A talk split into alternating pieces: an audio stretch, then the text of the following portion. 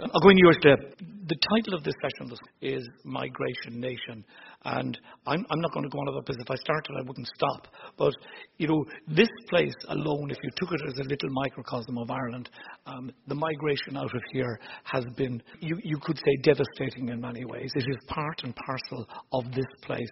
And in the race memory of this place, it is part and parcel of the psyche of the people here. That sense of people leaving, going out west, standing at the edge of that peninsula, and knowing that the boat is going that way, but it's not coming back.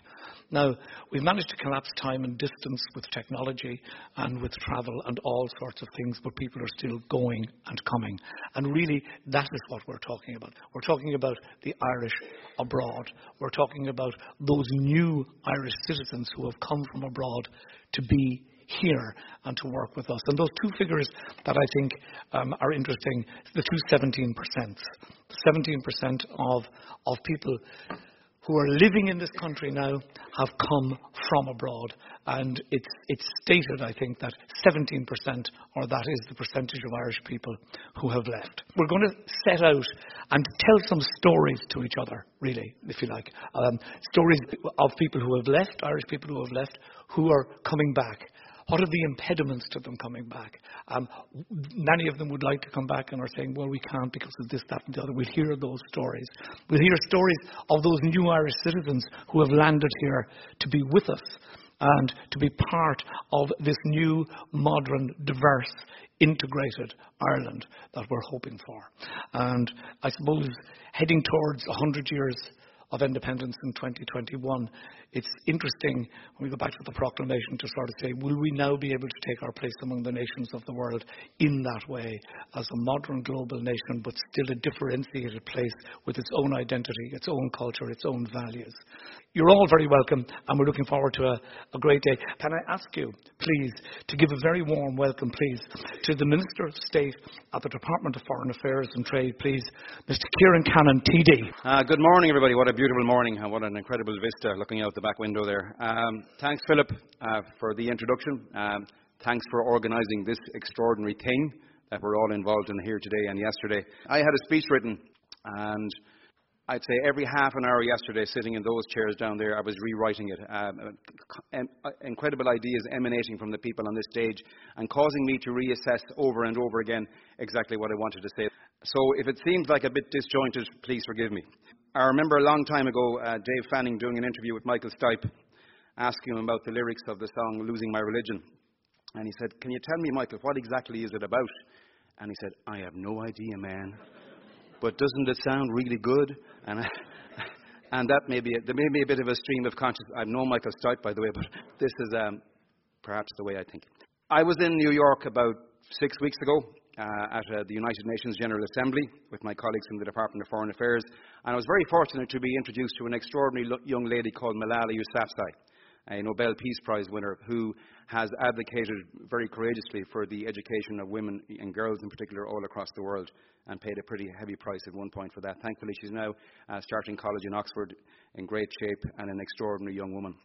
And when she was introduced to me as the Irish Minister for Diaspora and International Development, she said to me, You Irish are everywhere. And then she said, uh, And you all know one another. And then she said, and perhaps most powerfully, and everybody trusts you. And as you might expect, that kind of put me back on my heels a bit, and, and it set me thinking. Alone on this little island, on the edge of Europe, um, we are just six million people, with very limited opportunities to have a global impact. But with our diaspora now approaching 80 million people, we become over 1% of the world's population. And during the gathering, which we all remember vividly, we, we got a, an incredible glimpse of that collective power as a global people for the first time. And it was the first time in my lifetime that I had a, a really tangible sense of being part of something greater than just the six million people that live on this island. In my own town of Athenry, we had an extraordinary celebration. Um, many, many people coming home from all over the world. Uh, and, and just celebrating what it meant to be Irish in the 21st century. And I think there's an extraordinary opportunity presenting to us right now to build on the strength of that community, on that sense of community, uh, using technology in the main uh, that didn't exist, exist, a decade ago. And I think it's time we, we now take on the task of creating a sense of that truly global Irish nation across the world. Because, and we heard a lot of conversations about this yesterday, in perhaps 20 or 30 years from now, when the more mundane tasks of this world are performed by robots and perhaps John Gerrard's uh, neural networks, uh, the real power isn't going to rest with those who own things, but rather with those who think differently. And it will be those who can create powerful intellectual property, the, the, the real estate of the mind, over and over again, who I believe will actually dominate world affairs. And the World Economic Forum recently released a study showing which skills will be most valuable in 2020 compared to 2015. And while most of the skills just nudged up and down a couple of places, that one skill, uh, creativity, shot up from the 10th most valuable skill in 2015 to the third most valuable skill in 2020. And I fully expect that it will rise to the top by 2025. And that kind of creativity that we saw from people like John Gerrard yesterday, those blurring of the lines between art and, and technology will become commonplace in the future. And if any race of people is ready for that gargantuan leap in understanding and thinking, it has to be us. It has to be the Irish people, I believe. Now, imagine for a moment if we could achieve what we could achieve if we could harness that collective, creative, and collaborative power across our millions of diaspora worldwide. Because most of the really exciting ideas that are going to occur and are already occurring, as we saw yesterday, uh, in the next number of years, are happening in that magical sweet spot, the nexus where art and technology collide. Uh, Steve Jobs once remarked that the Macintosh came about because the people who were working on it were, and I quote, musicians and poets and artists and zoologists and historians who also happen to be computer scientists. And for me, it's no coincidence that some of the finest scientists and technologists, technologists who have graced us here this weekend with their presence also brought their musical instruments with them. And Philip King has lived most of his life in that magical place, in that sweet spot. And why I suppose it was for him an utterly logical extension of the other voices idea to create Ireland's Edge. Um, and when you've already convinced people like Elbow and Amy Winehouse to come and perform in a little church in the west of Ireland, well, the obvious next step is to invite you know, Genevieve Bell, Eamonn Sinnott, Nóra Ní Martin Shanahan to talk about the future of innovation. Well, in Philip's mind, it was the obvious next step, but uh, in most minds, it mightn't be. But it's a perfect fit. And it's no surprise that the city of Austin one of the most innovative places on the planet, invited Philip to bring other voices there last year because they also see that there's a real and lasting value in such deep engagement between artists and technologists. And I believe that Ireland is uniquely positioned to develop that kind of unique engagement across all of our people worldwide. And we can't begin that process of allowing that collaboration to happen unless we know who are our diaspora, where they live, what inspires them in terms of their connections to Ireland? What wants, why do they want to feel uniquely Irish? And 10 years ago, uh, that would have been an impossible task. But now, with more powerful social networks, with technology, with databases, processing power, neural networks, we now have the ability to collect, connect directly to each individual member of our 70 or 80 million people worldwide. We should know who they are. And with the greatest respect to uh, uh, best practice in data protection. We should be able to build millions of individual connections until such time as we have a database, a community of our people all over the world, a powerful connected mind with instantaneous and seamless communication, allowing for individual collaborations like never before. And that might seem like a fairly fanciful proposal, but the building blocks of that database are already there. We're already having that daily interaction with our people around the world. Our Department of Foreign Affairs, the places where I work and my colleagues in the Irish Abroad Unit work, we have 80 missions all over the world. And the people who work in those missions every single day, great people by the way, are interacting with our people. They're having those, making those individual connections, be they business people, musicians, artists, technologists, whatever it might be. They're Irish, they're all over the world, and every day our embassies are connecting with them. For example, our embassy in Pretoria is connecting with 37,000 Irish citizens who live in South Africa. We have 15,000 citizens living in Dubai. And we also see people here in Ireland who are beginning to connect at a community level, at an individual level, with their own respective diaspora, be they from Dingle or Dundalk. The people in these communities are deliberately reaching out And in that, they're supported by uh, an extraordinary endeavour called Ireland Reaching Out, found, founded by a guy called Mike Feerick. Uh, and collectively, those communities around the country have now amalgamated a database of 140,000 Irish people uh, all over the world who have that unique connection back to their individual parish, their individual community. And that uh, database is growing every day. So if our embassies are making all these connections, our people are making all these connections, uh, it's a pretty exciting thing.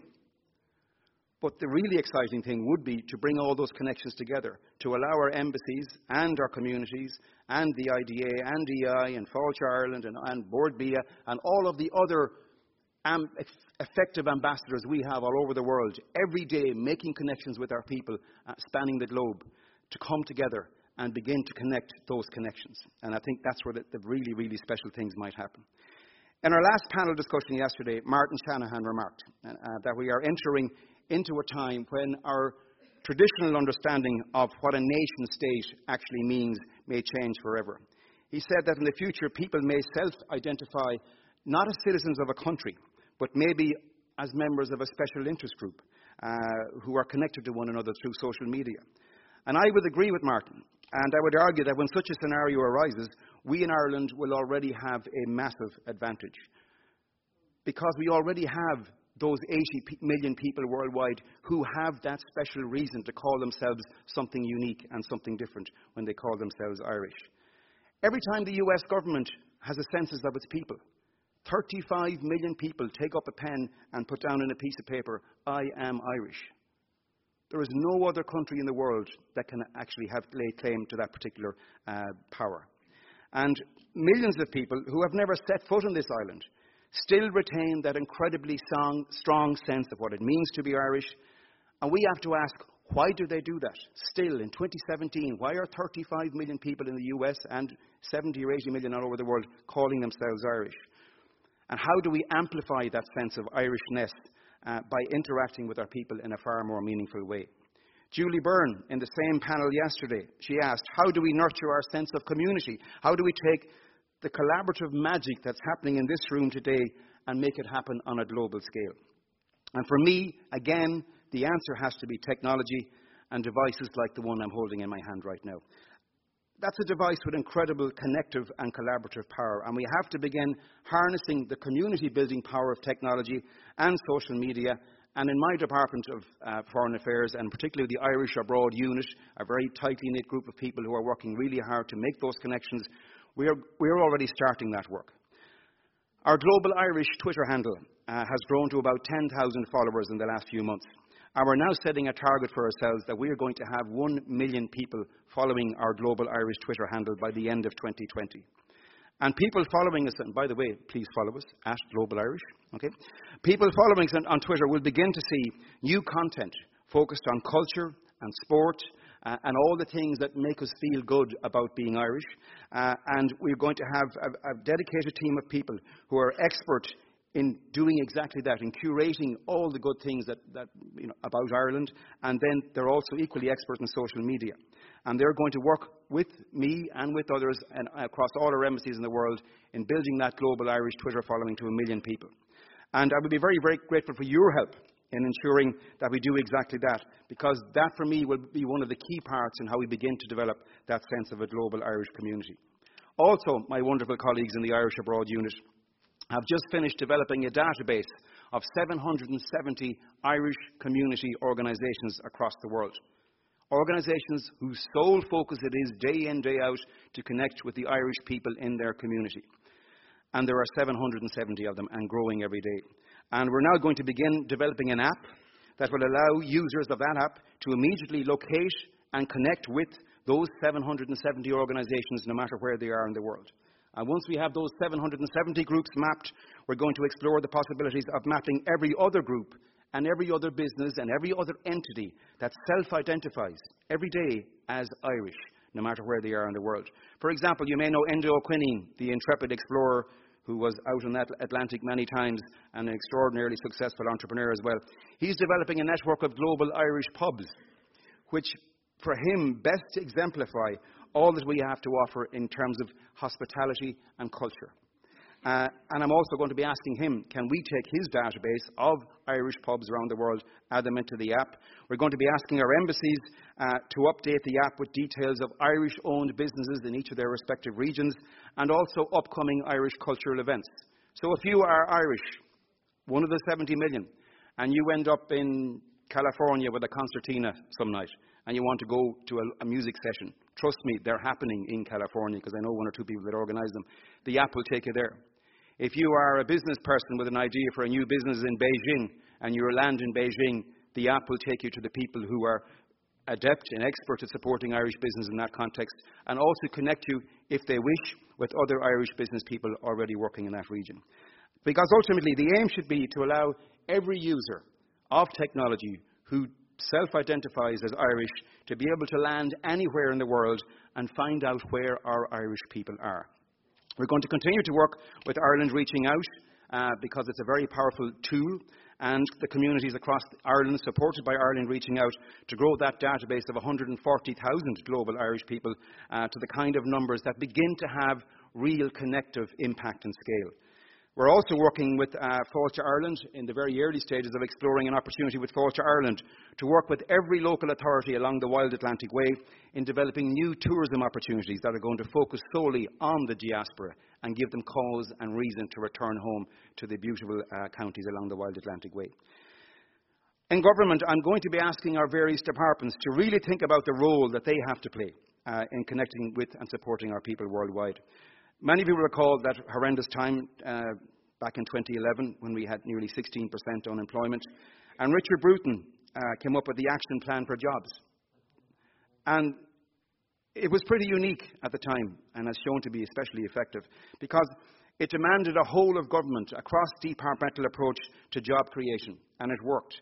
And the big surprise is, for most of us, is that we'd never done government that way before.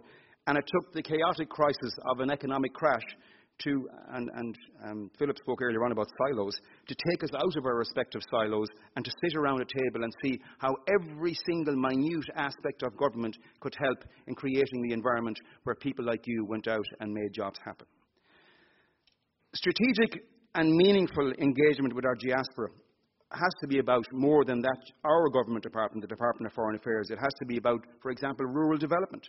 It has to be about enterprise. It has to be about the arts and culture. It has to be about innovation and tourism. And it's also about, which I believe will be an exceptionally powerful symbolic step, about extending voting rights to our people all over the world. To give our people a voice in choosing our first citizen, the president of the global Irish nation. And in a, in a, referendum in June of 2019, we're going to do exactly that. We're going to ask the people living on this island to extend that privilege, that great honour of choosing our first citizen, to all of our Irish people all over the world. Bottom line is, we need to begin to collate our thinking here. Uh, there's a lot of good work going on, incredible work, and we saw some examples of it yesterday. But as a nation, we need to coordinate our efforts more smartly and more effectively. And one of the key concepts developed within the gathering was the idea of activating local and central government to engage in diaspora events. And for a year, we were the best in the world at it. But we've somehow, again, not too many years after the gathering, perhaps forgot about the really, really powerful things that were achieved. And it's time, I believe, right now to stop, you know, to forget about the physical boundaries of this island that we live on in terms of really assessing who we are as a people, and everyone in this room has a role to play in that endeavour. In terms of new patents filed, uh, we have physical places like uh, Eindhoven, uh, Princeton, San Jose. They're always constantly jockeying for top position in the world when it comes to innovation, to being described as the most innovative places on the planet. But we're rapidly moving to a time where the innovative power of virtual places, for me, I believe, will far outstrip the innovative power of physical places. Where 80 million incredibly talented Irish people could become that global powerhouse for innovation and creativity. A place where people like John Gerrard flourish and actually become normal. The potential of our diaspora, our global Irish nation, to help drive our economy and enrich our society long term is almost immeasurable. And it's not just about our past, it's more especially about our future. It's a very serious business and it needs to be taken seriously.